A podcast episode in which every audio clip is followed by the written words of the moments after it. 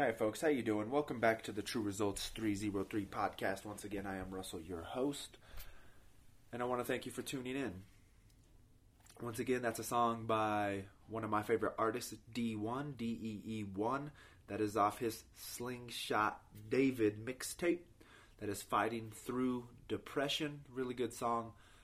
Once again, at the end of the podcast, I will play it through another verse or two, another minute or two. So hopefully, if it's sounded interesting, it's something that you will listen to at the end, and then hopefully check him out, support the guy. Really good, really good artist, in my opinion. So thank you for tuning in, spending your time with me. Your time is very valuable, and if you're returning, that means you find value in these podcasts. So I want to thank you for being a part of the community, supporting the channel. If you're new, I hope this is something that will intrigue you and it will plant a seed and hopefully give you some things to think about that will expand your mind and hopefully make you a better person. And in doing so, help you share this information with others, expand their mind, become a leader that the world needs, not only within our own group of friends, our community, but hopefully it will lead you to help changing the world for better. So, this podcast is going to be a spiritual one about the soul. Oh, and don't forget to follow on social media Facebook, Twitter, Google, Plus, YouTube. All those links are down in description box land. So, this one's going to be about the human soul. What is it? Does it exist? I don't think I'm going to touch on does it exist. I've, if you're here, you're clicking on it, you have that view that it does exist, that there is a spiritual realm uh, but unfortunately, you might be confused on the topic of the spiritual realm. So, I guess what I would say on does it exist is I think we've just got to understand that usually, as anything else in life, right, there's always going to be an opposite, right? Positive, there's a negative. Black, white, good, evil. Anything along those lines, there's always going to be that opposite. So, I guess the, the thing I would say if there's going to be a natural, then there must be a supernatural and that's just kind of the simple little explanation I'm going to give for why there is a spirit. And I'll end it with that. So I guess the biggest question is always going to be uh, do plants have souls? Do animals have souls? These are definitely touchy topics. So I'm going to be coming at you from a Christian point of view with a little bit of Plato in there because I am now on a study course from the Saint, the New St. Thomas Institute by Dr. Taylor Marshall, who is a Catholic uh, professor. So I'm coming from a Christian Catholic perspective. I hope if you are not Christian or Catholic, you still listen to it. Like I said, it's about expanding your mind. Take what you need, throw the rest away. You know, unfortunately, I think a lot of people in the world see the world through more of that eater, that Eastern philosophical view, and that is definitely not where the Christian Catholic point of view comes from. So, and the reason why I say Christian Catholic is because Catholics are Christians. But I think we've got to understand as well the church to be a true Catholic, if you uh, don't know much, a true Catholic believes in everything that the Catholic Church teaches. All right, we've got to understand that. The, a true Catholic believes everything that the Catholic Church teaches. And if they don't, then in reality, they're not truly Catholic. All right? So I want that to to be the first thing you understand. That's why if you go to a Catholic church, when we go up to receive the body and blood of Christ, they say if you're not Catholic, you should not receive.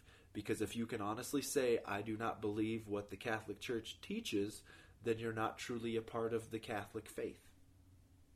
In turn, right? In, in reality. Okay?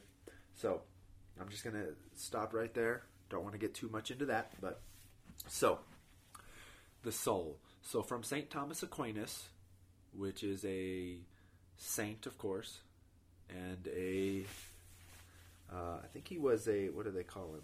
St. Thomas Aquinas. Uh, there we go. He's just one of the popular church theologians in, I think, the 11th or 12th century, somewhere around those times, um, and considered a church doctor.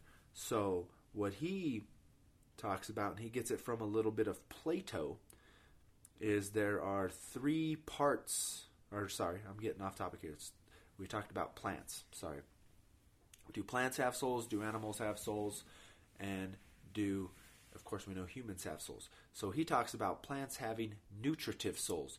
This is they need nutrients and they give nutrients. So they have that nutritive soul. Animals, on the other hand, have the nutritive soul because we can produce our animals can produce their own vitamins. They need vitamins and minerals, which are nutrition, but they also have the sensitive soul. So they have the combination. And then humans, we have the nutritive soul, we have the sensitive soul, and then we have that intellectual soul, right? And if you ever listened to, if you've ever listened to some of Tesla, he said if we really knew the power of three, then we would understand the universe more. So that would be maybe that complete soul, nutritive, sensitive, intellectual, the three to make that complete soul that we as humans have. Okay. So next it came down to different parts of this. And he gets this kind of from Plato. He studied Plato, so he took some of Plato, but then he gave it that Christian twist, right? So what it was is he talked about in one of Plato's writings, he talked about there's the intellect, and then there's the I don't think he called it the irascible passions, but that's what St. Thomas Aquinas called it, which are the passions in the chest where the where the heart and lungs are and Plato described them as kind of that flight or flight passions, right? So like if you you know if you get really angry, your heart starts beating, you know, and uh, maybe you start to sweat a little bit, or you uh, your blood starts flowing, you know, like your blood's boiling, right? So these would be those passions of the chest, and these are the irascible passions in the Christian view, which would be hope, desire, courage, fear, and anger. Then we have the passions of the bowels, and these would be for him more the lower passions because it would start with the head would be one, the chest area would be two, the stomach would be three. For Plato, this would be more of like food, drink, drugs, reproduction, so sex, things like that. And for the Christian point of view, it would be joy, sadness, desire, dislike, love, and hatred. All right, so we've got the intellect, the irascible passions, the concup- concupiscible passions, the belly, head, chest, belly. And the way Plato described this as, which was a good metaphor, would be a carriage driver, right? So we have the man holding the reins, that would be the intellect, the mind, then we have the two horses. One would be the irascible passions, the next would be the concupiscible passions. And if we hold and each one by the reins and we guide each one, we can use them correctly. So, this is where, if you get into that Eastern philosophy, they say, you know, the passions and the senses are bad and they trap the spirit but Christian philosophy doesn't see that. We see them as a good thing. God gave them to us. We just need to learn to control them. Right? So these are things that are a positive thing. We don't ever want to just zone out all of love and hatred and desire and things like that to be enlightened. But these are gifts that God has given us, and if we use them properly, then we can get to where we're going. Just like if he, if the intellect, the man, pulling on the reins and guiding those horses, you can do anything. Anything's possible. That's why we as Christians don't see spirit and matter, the body, as a prison. We see it as it could be considered the first marriage that God created. Spirit and matter coming together as one. That's why we believe that we will be resurrected, body and all, as a Christian point of view, because that's the first marriage. And of course, what God binds together, let no man break apart, right? That's, you know, paraphrasing a, a biblical verse. But we see it as a marriage that God has created. So, once again, it's those horses. We've got to make sure that we, the intellect, our mind, with rational thought, can make sure that we are guiding our passions passions of the chest, those flight or flight, hope, desire, courage, fear, anger, the irascible, and the concupiscible, the belly, food, sex, drugs, drink, as Plato would put it, or as a Christian a Christian point of view, joy, sadness, desire, dislike, aversion, love and hatred. So if we can properly use these things, then it is seen, then we can get to where we're going, right? So in the way that even comes into play, you know, where like people will say anger is evil, and he used it in a he used the biblical story of Jesus in the temple flipping over the table, right? Yes, Jesus was angry, but his anger did not overcome him. He controlled his anger. So you can be angry, but you have to be in control. Right? It's the same thing. Like you can fight with your wife and your friends and people and argue and things and that. That's fine, and you can become angry. But you know, it's kind of like that concept of uh, how is it? My right to do whatever I want is how does it go? My right to do whatever I want is right before my fist meets your face, right? It's kind of that concept, right? So it's the same thing. You can be mad at your wife, a friend, a stranger, and that's fine. But when you actually lead to physical violence, then you have lost control of that anger. So it's just like my free will to do whatever I want is about a centimeter or a millimeter away from where my fist reaches your face. And then once that happens, then there's a problem. So now we'll get into the virtues of the soul, the virtues of a person. And this is the church, this is where people get it confused, where the church will never say anybody goes to hell. Right? So the Catholic Church, anyways. That's why we have saints. We say people go to heaven, but we will never say anybody goes to hell. And that's why people get upset when they're. You'll see the the meme on Facebook where, oh look, Johnny, that's that's the man that you know he's in heaven talking to Jesus, and Jesus is like, oh look, Johnny, there's the guy that killed your dad. You know, and it's like, well, that's a bunch of BS. You know, that's that false concept of Jesus is oh, everybody goes to heaven. My boss says this all the time, and it ticks me off. He was raised Catholic, but he doesn't go to church. If right before I die, all I do is say I believe in God, then and I believe in Jesus, then I'll go to heaven. No, that's not the way it works. That's why even in the Bible it says when the guy comes to the pearly gates, right, and he's all, "Well, did we not cast out demons in your name? Did we not preach the good word? Did we not this or that?"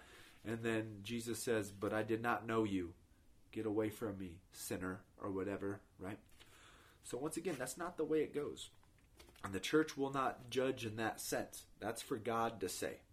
And that's when we get into the virtues. We have the natural virtues, the cardinal virtues, and this is where the church says a man or woman can achieve these four out of the seven virtues and never know God ever ex- existed. Even if they did not ever know God existed, these are the natural virtues that any man or woman can come up with just by being a righteous man and a righteous woman. And these are the virtues that we can use to combat or to equalize these passions within our own bodies, right? And if we use these virtues, we can make our way to perfection. So one would be prudence, and we always people get this one confused because like, oh, you don't want to make out with me? Quit being a prude. Well, that's not what it is. Prudence is just making good decisions. That's what prudence is. Not eating all those all that junk food. Prudence. That's the right thing to do. Don't eat all that because I don't want to get fat and overweight. I don't want to ruin my dinner. So, prudence would be making good decisions. Justice, giving someone their due. Fortitude, that would be courage. Temperance, moderating, moder, moderating your pleasure, right? So once again, those are the four cardinal or natural virtues that we can use to get us on the right path. Next are the last three virtues, and these are the supernatural virtues, and these are virtues that are uh, divine revelation. The grace of God helps you with these virtues. So one would be faith, and that's where I talked about to be uh, Catholic, you must believe in everything that the Catholic Church teaches. So we believe that through the Bible, through the church, through writings of um, spiritual leaders within the Catholic Church, these things are revealed through us. The grace of God, the Holy Spirit, helps reveal these things to us through prayer and meditation, and that is the faith. Next is going to be hope, and he and this is one where people get confused, where they think hope as of a wish, right? Hope. Well, I hope I get an A. That's not what hope is. Hope would be, let's see, what does he say here? Not a wish, but it's the application of faith. The application of what the church teaches, what God reveals to you. So hope is using and applying those things in your life and trusting that if you do these things, heaven and being with God is the ultimate outcome. That God gives you that ability. That if you strive for perfection, you will reach perfection. Because some people will say, oh, there's no such thing as perfection, don't even bother. Well, no, there is. But once again, it's are you striving to do it? Are you analyzing your life to understand the road that you're going down? It was kind of like that concept back in the day uh, when I was younger, anyways. They had those books, right, where which path do you want to choose at the end of the chapter? If you want to go this way, go to chapter five. If you want to go to this way, go chapter go to chapter six right? So then you read the book and you go one way, then you reread the book and you go the other way. And you get to see which way. But it's being able to contemplate your life and see which direction you're going. And last would be charity. And this is the highest form of sacrifice or love. And this one is people confuse love as well. From a Catholic point of view, love is wanting what's best for the other person. That's love. Love is wanting what's best for the other person. Not love is in, oh, I love you. That's this is where Pope John Paul II talked about the opposite of love is used. You know, some people would say, "Oh no, it's love or and fear or love and hate." But the opposite of love would be used because loving someone is wanting what's best for that person. But a majority of the time we just use people to get ahead in life or because they make us feel better or because I'm lonely and they're there, right? So I'm just going to go with them because they're the only ones that will date me right now. So I'm just going to stick with it. So that's why the opposite of love would be used. So I hope that makes sense. And that and then I'm going to go with Dee-1, that's in one of his verses where I said this to one of the young ladies at my parish, we had our St. Patrick's Day corned beef and cabbage, and we were serving. And one of the Knights of Columbus uh, guys, I was talking with his daughter. She we have a school, so she's like in seventh or eighth grade. And that's when I told her the Dee-1 verse, which is the gentleman who is at the beginning of the song. He says, I love everybody, but I don't like most of them. Right? That's that concept we've got to understand because loving is wanting what's best for the person, right? Even if you break up with somebody, it you know that sign of maturity and love is well you know what? I hope they find mr or mrs right. I hope they can get things together right? That's love. Wanting what's best for them even though it didn't work out between the two of you. But you don't have to like them right? It could have been horrible. Things could have fell apart. But in reality you still want them to be happy. Just unfortunately right now you're going through some rough times and and life isn't isn't really you know feeling good because of the breakup. But that would be true love. You still want what's best for that person. That would be the equivalent of that's what we see as spiritual parents or a spiritual husband or a spiritual wife. Your goal is to make sure that the other one gets to heaven. Your goal is to make sure that your children make it to heaven. Not that they become millionaires billionaires trillionaires that they make it to heaven. That would be your ultimate goal right? So we'll break it down real quick. I'm going to end it right there. So we've got the nutritive soul for plants, the sense the sensitive soul for animals, and then humans have the nutritive, the sensitive, and the intellectual soul. Right? So we as Christians versus Buddhists or Eastern philosophy see the body as good, material world is good, not as a negative thing as a prison. It's the first marriage that God actually created, spirit and matter. That's why the body will be resurrected. Okay? We've got the intellect, we've got the irascible passions, which is the chest. We've got the concupiscible concupiscible passions, which would be the belly. And the chest passions would be hope, desire, courage, and fear, anger for the Christian point of view. Concupiscible, joy, sadness, desire, dislike, love, and hatred. And that would be more of the, uh, you know, like overeating, drugs, alcohol, sex, things like that. Then we went with the virtues justice, fortitude, temperance. Those are the natural virtues that any man on this planet, any woman on this planet can discover and uh, refine to make themselves a better person. And then we have the supernatural that are revealed to you by God, the Holy Spirit, God's grace, faith, hope, and charity. So that was a lot. I hope I made sense of it. Right now, I feel like that was a horrible podcast, but I hope it made sense in some way, shape, or form. So, once again, I just want to thank you for tuning in. I hope this information was helpful. I hope it gave you a different point of view on a Christian view of the soul and how a lot of these different things, excuse me, work within the soul. So, once again, thank you for tuning in. I hope you subscribe. I hope you share. Don't forget to check the description box for the links to Facebook, Twitter, Google Plus, the YouTube channel, health and fitness videos, nutritional videos, other spiritual videos, motivational videos. When I read books, I will just make a book or a video and sometimes some of these podcasts just on some of the things that I learn. because once again, you need to be able to share these things with other people.